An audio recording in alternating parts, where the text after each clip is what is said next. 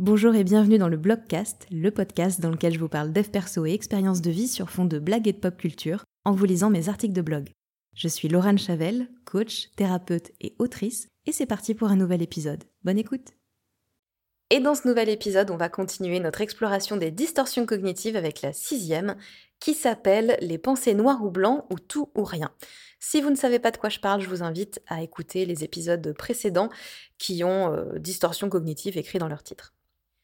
Exigence envers soi, parfois également envers les autres, challenge répété avec un niveau à atteindre toujours plus élevé, syndrome de l'imposteur et perfectionnisme de l'extrême, bienvenue dans le monde de la plus sensue des distorsions cognitives. La vie sans nuance de gris. Il me semble que tout est dit dans le nom de cette distorsion, puisqu'il s'agit simplement d'analyser le monde et les événements en ne tenant compte que des possibilités extrêmes, en omettant toute nuance tout entre deux. Quand on est persuadé qu'il n'existe que deux possibilités pour résoudre tous les problèmes du monde, eh ben c'est difficile, voire impossible de comprendre pleinement les autres et toutes les situations qui se présentent à nous. C'est oui ou bien c'est non, nous répète Angèle, comme s'il n'y avait pas entre les deux un milliard d'autres possibilités. Il se murmure d'ailleurs que peut-être, et je ne sais pas, serait à deux doigts du burn-out. Or, si à chaque fois qu'une personne tente de nous expliquer son point de vue, nous, eh ben, on lui répond que c'est pas ce qu'on attendait parce que la réponse, elle peut être que A ou Z, mais aucune lettre entre les deux, bah, il y a de bonnes chances pour que les autres nous délaissent petit à petit ou qu'on s'entoure principalement de personnes qui nous ressemblent et dont les attentes et le niveau d'exigence vont être super élevés. Sans compter qu'adopter cette distorsion, ça peut être douloureux pour soi à plusieurs égards. Les situations complexes peuvent devenir euh, hyper difficile à gérer d'un point de vue émotionnel, par exemple.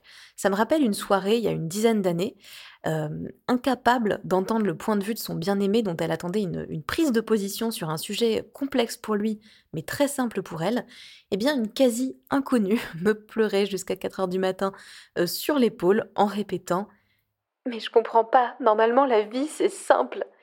Et je crois que son incompréhension totale de la situation lui était bien plus douloureuse que l'attente de la réponse en elle-même le perfectionnisme, ce joli défaut. Puisque ce filtre mental n'admet que deux possibilités, eh ben, tout ce qu'on entreprend est impérativement soit une réussite, soit un échec. La notion d'apprentissage n'existe pas ou peu, tout comme la bienveillance envers soi. C'est ainsi que se développe au KLM le perfectionnisme. A-t-on encore le droit de dire au KLM Je ne sais pas. Je rappelle que cet article date de 2020. C'est pas un hasard s'il s'agit du défaut, entre guillemets, le plus cité en entretien d'embauche. Dans le travail, les personnes tout ou rien, eh ben, ce sont de super atouts. Ce sont des employés modèles qui bossent comme des fous, quel que soit le salaire ou la façon dont on les traite, rendent un travail d'une qualité rare, même quand eux-mêmes sont insatisfaits du résultat, et il faut leur en faire vraiment beaucoup, beaucoup, beaucoup pour qu'ils se mettent en quête d'un autre employeur. Une façon de penser qui sert donc l'entreprise. Mais quid de l'individu qui vit avec cette distorsion Ce sont souvent euh, des personnes qui se fixent des objectifs et des challenges réguliers. Puisque si elles n'atteignent pas leurs objectifs, euh, c'est forcément qu'elles ont tout raté, eh ben elles vont se donner à fond pour mettre toutes les chances de réussir de leur côté. La moindre micro-erreur sera alors vécue comme quelque chose de grave, parce que euh, c'est le petit caillou qui risque de les faire tomber en bas de la falaise, et euh, leur vaudra de passer des heures à pleurer en s'auto-insultant. Dès qu'elles sentiront l'échec comme inévitable, elles laisseront tomber le challenge en le justifiant à grands coups de non mais de toute façon, euh, je vais jamais au bout des choses, c'est comme ça, c'est ma personnalité, j'y peux rien. Que la personne réussisse ou échoue, entre guillemets, le résultat sera le même, saper l'estime de soi.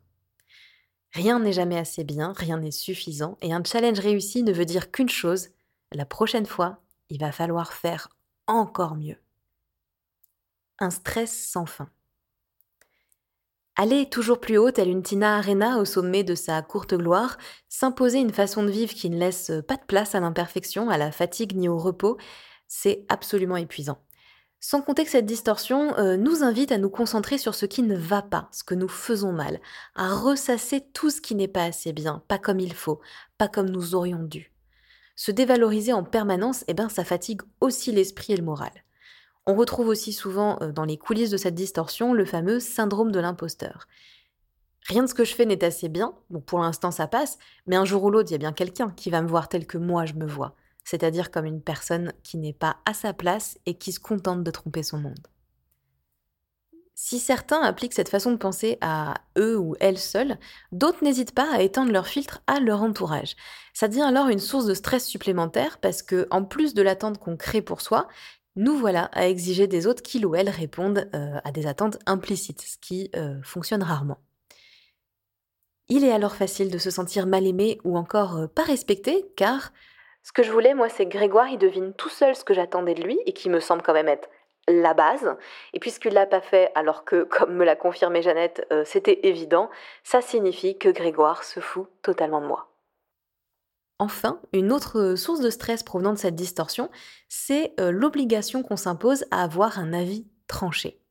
La demi-mesure n'existant pas, eh ben, on entend souvent ces personnes changer d'avis comme de chemise. Elles n'ont pas d'avis euh, définitif et seront donc par sécurité d'accord avec la personne qui leur parle à ce moment-là, ou refuser en bloc l'avis des autres. Je ne sais pas, c'est complexe comme sujet, ou encore, je ne me suis pas assez renseignée pour avoir un avis, n'étant pas acceptable, eh bien, il y a à nouveau une grosse pression pour lire, se renseigner, réfléchir, afin d'avoir rapidement un avis bien précis et argumenté sur, eh ben, à peu près tous les sujets du monde. Épuisant, je vous dis. Si vous vous reconnaissez dans cet article, je vous encourage euh, vivement à entamer euh, un travail sur vous. Ça peut être tout à fait être avec moi, hein. vous pouvez aller sur mon site et prendre rendez-vous, mais ça peut être avec quelqu'un d'autre. L'important c'est de travailler sur soi. c'est une distorsion en fait dont il est souvent euh, difficile de se détacher tout seul. Cela dit, en prendre conscience et se forcer à voir d'autres éventualités dans chaque situation, c'est déjà un bon début pour se débarrasser de ce filtre un brin tyrannique. Merci d'avoir écouté cet épisode, j'espère qu'il vous a plu. Si c'est le cas, n'hésitez pas à vous abonner au podcast et à me laisser un commentaire ou 5 étoiles sur Apple Podcast. Vous pouvez aussi le partager à une ou plusieurs personnes que cet épisode pourrait intéresser. Et puis euh, rejoignez-moi sur Insta si le cœur vous en dit, at lochavel, L-O-C-H-A-V-E-L. C'est aussi dans la description hein, si besoin. Merci et à la semaine prochaine.